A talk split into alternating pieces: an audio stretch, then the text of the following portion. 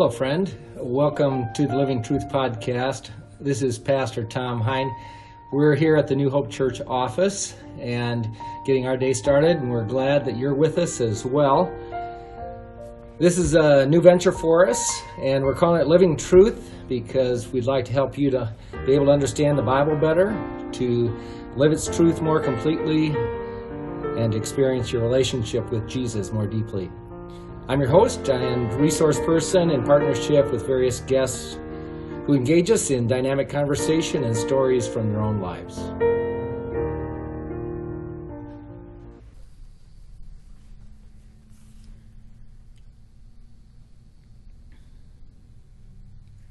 Hello, everybody. It's great to have you back with us today on Living Truth podcast.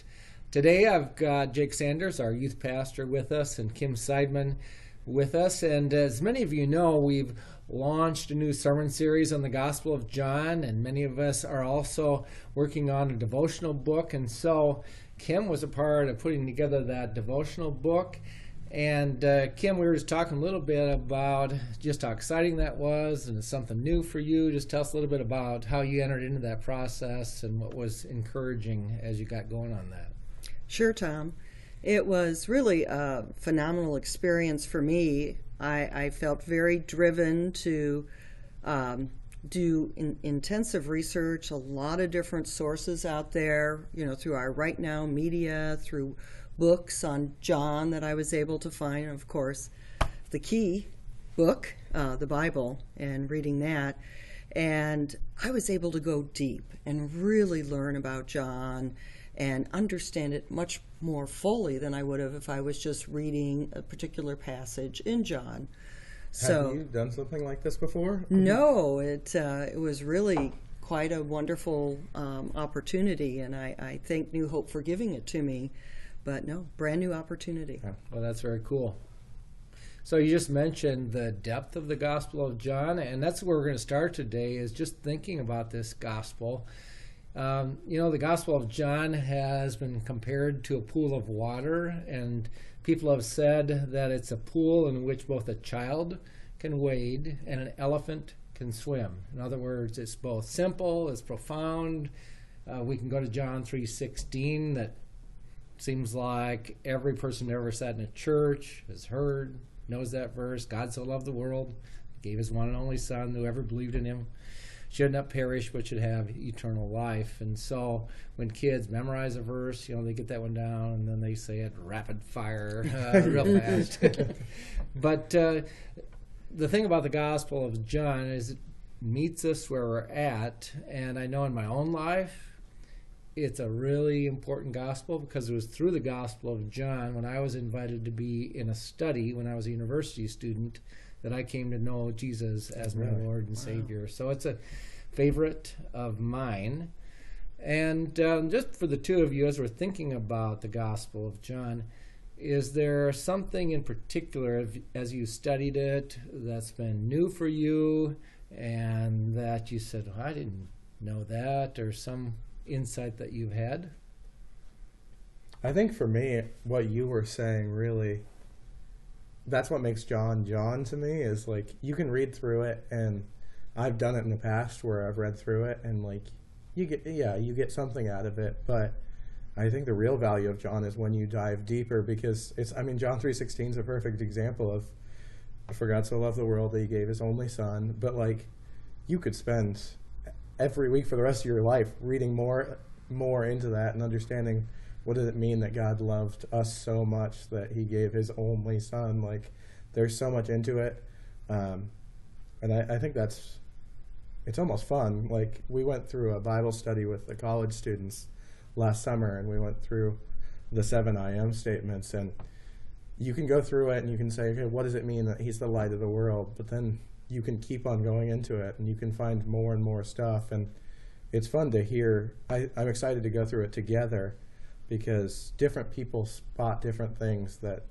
based on where they're at and who they are that I wouldn't have ever noticed. You could have given me a hundred read throughs and I wouldn't have found things that others found. Yeah, one of the things I was just noticing yesterday as I was listening to the sermon on John 1 was some of the similarities in terms of the wording with First John, Second John, Third John, mm-hmm. and I was just reminded that here's someone whom Jesus was with, and later he reflected back and remembered, and God gave him the Gospel of John. Then he also wrote these letters, really encouraging Christians, and you can see the similar vernacular, similar similar writing style hmm. in both those letters and in the Gospel. It was just an insight I had just yesterday. Mm-hmm.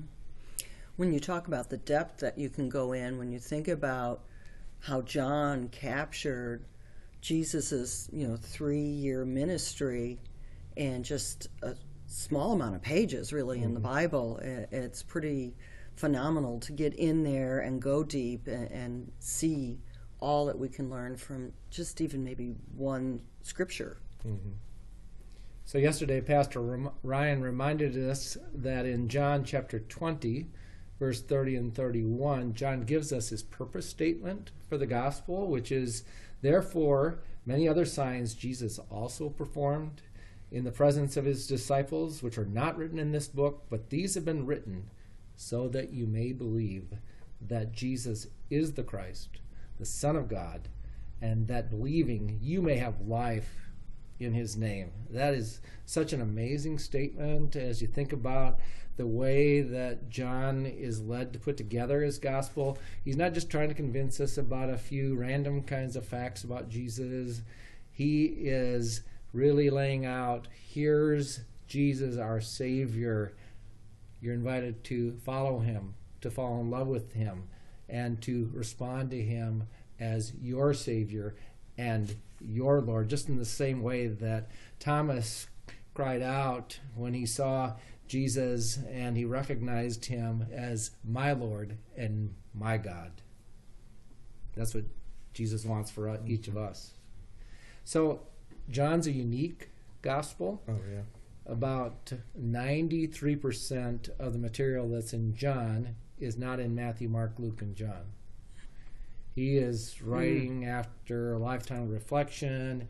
He knows Matthew, Mark, Luke, and John, and now he's adding to what they've recorded of Jesus' works, Yeah. actions, miracles. I think that's definitely one of the most interesting parts um, to me that there does seem to be more reflection and more purpose and I mean to a certain extent a little more commentary to every story he includes and I think there's definitely I mean obviously there's value in Matthew and Mark and Luke um, but those seem like more pure just this is what happened whereas John is almost written. It feels like it was written like to me at times, where it's just like, oh, like he put it in there for me to read and for me to understand a little bit more who Mhm. Jesus is because of every story he includes, Mhm. and because he includes stories that aren't other places or details that aren't other places.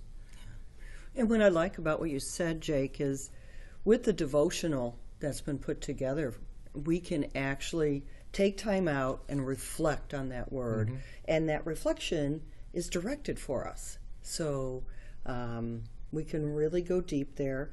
And then the prayer helps us take it from our mind to our hearts and really embrace it and how we live. Oh, yeah. And then we talk about how to apply it. It's just such a phenomenal uh, combination of um, activities that we do just studying parts of John every week. Yeah, and there really is kind of that same balance all throughout John. On the one hand, there is this reflection in terms of remember if James and John were called the sons of thunder, like they brought it, you know, and you just wonder the kind of things they got into and what happened. Yeah, But how, do, other- how do you get that nickname? Exactly. Like that's like sounds like a wrestling team or yeah, something. like a motorcycle gang is what I thought. yeah, motorcycle gang. So they got that part of them, but yet there is this reflective side as well, and I think you see some of that in the mean- Gospel of John. He's called the disciple that Jesus loved, and love is kind of one of Yes. the words that shows up more in First John, but I think in John as well. and- But throughout, yes, yeah, yeah. So in John, there are seven signs. It's a symbolic account of the person and the ministry of Jesus, and instead of using the word miracles, John uses the word sign. And we think that he possibly chose that word because he wanted us to think about how each of these miracles points to Jesus. Ah. And Yeah. it's one of the unique things that's there. And so, as we go through John and we look at some of the different miracles that took place, can you think of anything in particular that you remember in terms of miraculous signs that took place? For me, I was uh, definitely um, drawn into the official who went to Jesus and asked for him to heal his son and um, so that he wouldn't die. And um, that official was not necessarily a believer at that time, but through all of Jesus's reputation and what he was doing throughout the area, he had come to believe, and then this event made him truly follow through with what Jesus told him to do to go back home and his son would be okay, and then to then um, migrate that or push that down through all his family and, and truly starting to grow our pool of believers organically. Jake, do you have something? I think the the one that I, I turned to John um, six, and I think the one that is the most interesting to me is um, the feeding of the five thousand. Um, just as he he kind of relates that to him being the bread of life, and I don't. It's just such an interesting story to read because I mean I've I've been a Christian for some time. I was ten when I got saved, and it's easy to read it, but then we we read it actually in youth group as well, and just kind of thinking about what it would be like to actually be there, and just kind of the wonder that had to go through the crowd as you were there, and just I mean to a certain extent, I don't want to be cavalier, but just how crazy it had to have been um, in that time to just have this guy feeding a crowd of five thousand plus from what this is what five loaves and two fishes or am I backwards there? Um, it's just it had to be amazing to be there, and I think it's so easy for me to read the stories and just gloss over it and be like, oh yeah, he fed five thousand. It's he was hinting towards this, but just to have imagined being in that crowd and what it would have been like to to see Jesus do these the reality of Jesus, I think is something that I've been seeing in John more and more. Like I love how you point that out because if you kind of put yourself in that place, Yeah. if you were there in that time, your emotions as one of the people listening and being fed would be pretty high and pretty intense. And um, if you look at how people market things today, um, if one person has just a, an emotional experience with something, they're going to tell so many of their friends about it. Mm-hmm. A- And, how effective the 5,000 probably grew to 10,000 people hearing about the event. So when he turned the water into wine and mm-hmm. when he fed the 5,000, a part of those signs was showing, showing that Jesus, as creator, as sovereign God, was able to create Yeah. and to mm-hmm. bring about newness even in the material realm with food. Yeah. Yeah. which is amazing in itself. And then you have, like you said, some of the healing miracles that shows his powers to heal, and that he's God of our lives and our bodies. And so we've already brought up a little bit about the seven I am statements. And Jake, you brought up the statement in Matthew six thirty five, I am the bread of life, who comes to me and he who comes to me will not hunger. He who believes in me will never thirst. And how that's connected with the feeding the 5,000. So he does this miracle and he says, Okay, now I'm the fulfillment of all that I've just done. Yeah, I, I love how it kind of speaks to the the water into wine and the bread of life is. There's something to be said for what's here on this earth, but it is nothing compared to Him, and just Mhm. yeah, it's that's awesome. Yeah. Do you remember any of the other I am statements that Jesus makes? You probably you probably memorized them since you did it in uh, youth group in the summer. I I should have most of them memorized, but yeah, because what there's bread of life, um, the way, the truth, and the life is later on. Yes, John Um, fourteen six. Yeah, the the shepherd is one I actually just read. Uh, we're reading through the Bible in a year, trying to together as uh, Hannah and I. Um, I think that's about John 10. Yeah. I'm the good shepherd. and then the the door as well is in there. yes. Yeah. The door, I have to look it up here. I think the that's- door of the that's sheep. That's John 10 7. right and then there. John 10, 11, and 14, I'm the good shepherd. Yeah, very good. Then John 11 25, Jesus says, I am the resurrection and the life. He believes in me will live, even though, even though he dies. Now, one interesting one, too, that I wrote down here was right before he opened the eyes of the man born blind, he says in John 8 12, I am the light of the world. Mm-hmm. And so he says, I'm the light of the world, and now he's going to open this hmm. man's eyes to see Jesus, to experience Jesus. I, I pre- as the as a youth pastor and teaching middle schoolers, I love that he still uses object lessons. I mean, I, my one of my go-to sayings is, "We're all just middle schoolers, just a little older," and So like we true. we love being able to see kind of practical and real applications of who he is, and being able to see that he gives sight. He makes ways for us to see him in ways that we couldn't see before, and he did that in physical ways in John, but he does that in spiritual ways, Amen. and Kath, he keeps on doing that. This is a little bit off track, but Kathleen, my wife, says all of life is a middle school. oh, absolutely. yeah, exactly. And she worked in Absolutely. middle school for a few years, Yeah. so that's kind of the way it is. Well, we remember stories, Yeah. right? Yes. Oh, and, and we learn through them. So it's much easier for us to carry that with us. Yeah. I mean, it stuck with John for how many years? Because how old was he when he wrote? So, I mean, there's various viewpoints, but he's probably writing this in about 75, 80 AD or so. And Yeah. so, yeah, he was very young when he was first with Jesus, probably the youngest of the disciples. And now he's had a lifetime of reflection. Huh. And so that's like when you look at pictures, sometimes they get it right. Like in the Last Supper, Mm-hmm. they have John pictured as a very young man, which he was. I, I've actually never heard that he was possibly one of the youngest. Um, yes. we talked about this. We did an intro to the book of John in Life Group, and one of the questions was it's always James and his yes, lesser brother or his younger brother John, and that kind of makes sense. He would have kind of been the the runt following him around. Yeah.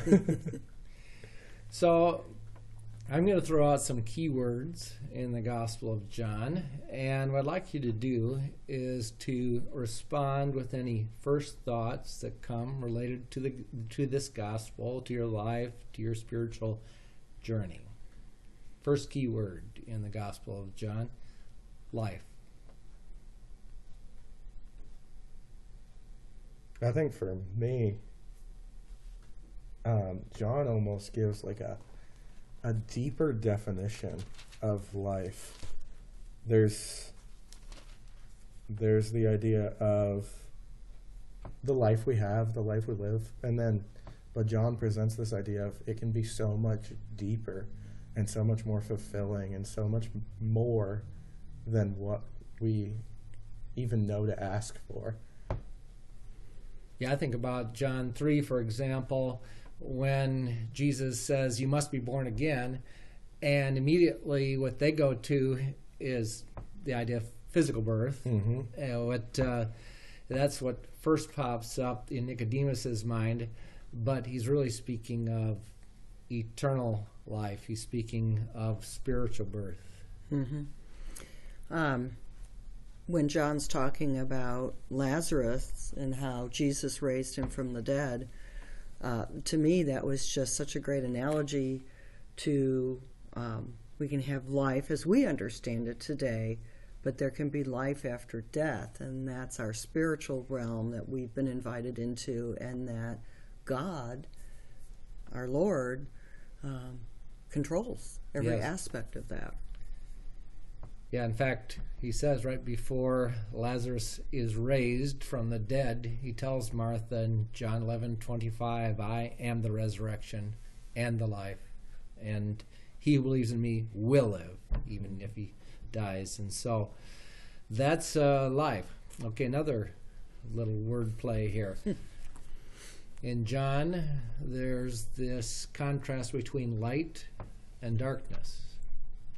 Any thoughts on that and remembrance of either where that comes up or reflections in your own life on light and darkness? Well, when I think of darkness, and I'm not sure if John was referring to this directly, to me, it's been ignorance of what the Lord's teaching Mm-hmm. has been for us. Mm. And that's where, as I reflect upon the time that I'm spending in God's Word, where I come up short. And it, I don't know all the teachings, and I haven't incorporated them into my heart. And then hopefully, as it becomes settled in who I am, actually, um, it becomes a part of how I act and do things in everyday life. So, darkness to me has been that ignorance. I know in your own testimony, Kim, that's been a part of the last couple of years is really Mhm. growing and understanding God's word, understanding, responding to Jesus as Savior. Yes, Yeah. absolutely, Tom. Yeah. Yeah. I think for me, I come from almost maybe the ditch on the other side of the road. Um, so when I heard darkness, um, I thought of kind of how Jesus related to the Pharisees and the religious leaders, and just they thought they had sight Mm. and they didn't. And I came from kind of a background where there's so much academic and so much intellectual learning, but almost without true sight at times of not really seeing what it's Mm. actually about and doing the reflection questions, but never ever doing the prayer or the application. And Oh, yeah. so, kind of so true. seeing that light is about that relationship and actually seeing with clarity of who Jesus actually is. Yeah, and that's like when Jesus healed the man who was blind, and then the Mhm. Pharisees come to him and say, Who did this to you? right. like, right. what's going on? And remember what he says? He says, I don't know who did it, but all I know is I was blind Yeah. and now I see. Mhm. And that's the greatest thing in the world Yeah. is to have that testimony. Yeah, I mean, yeah, it's an old, old hymn, but just amazing grace. I was blind, but now I see, and just that. Yeah. Yes. It's hard to describe, but it's just And then you can kind of go down a trail from that and talk about humility. You know, Jesus wasn't there uh, holding up a banner.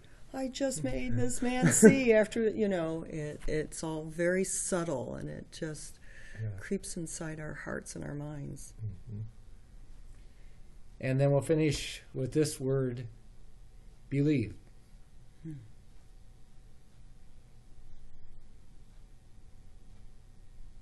I think for me, the idea of believe as I've grown in my faith is I think I saw belief as a switch. It was either on or off. And so when I got saved, I flipped that switch.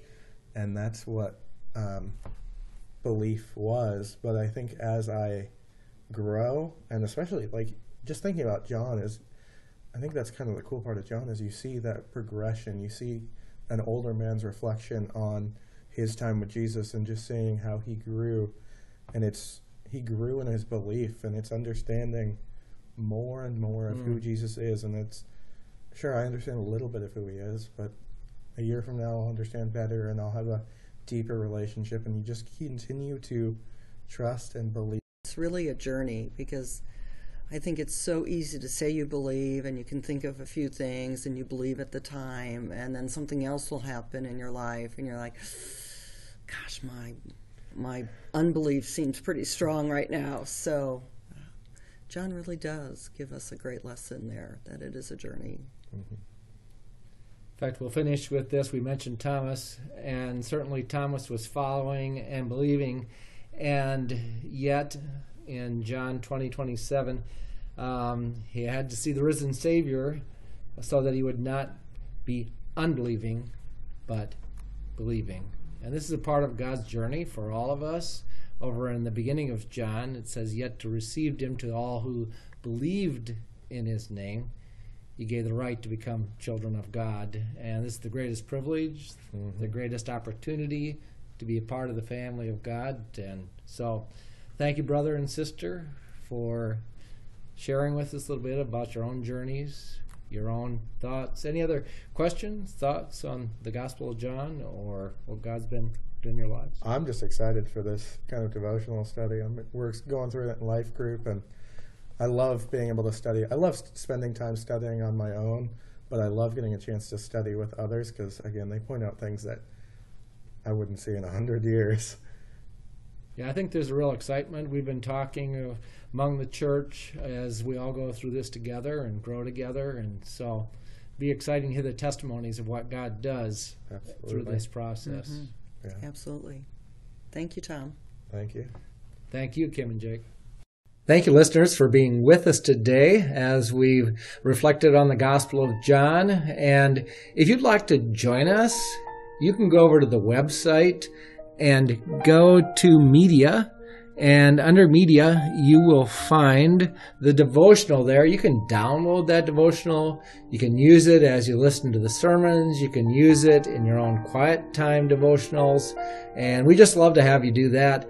And it'll be a great journey together throughout the winter and spring.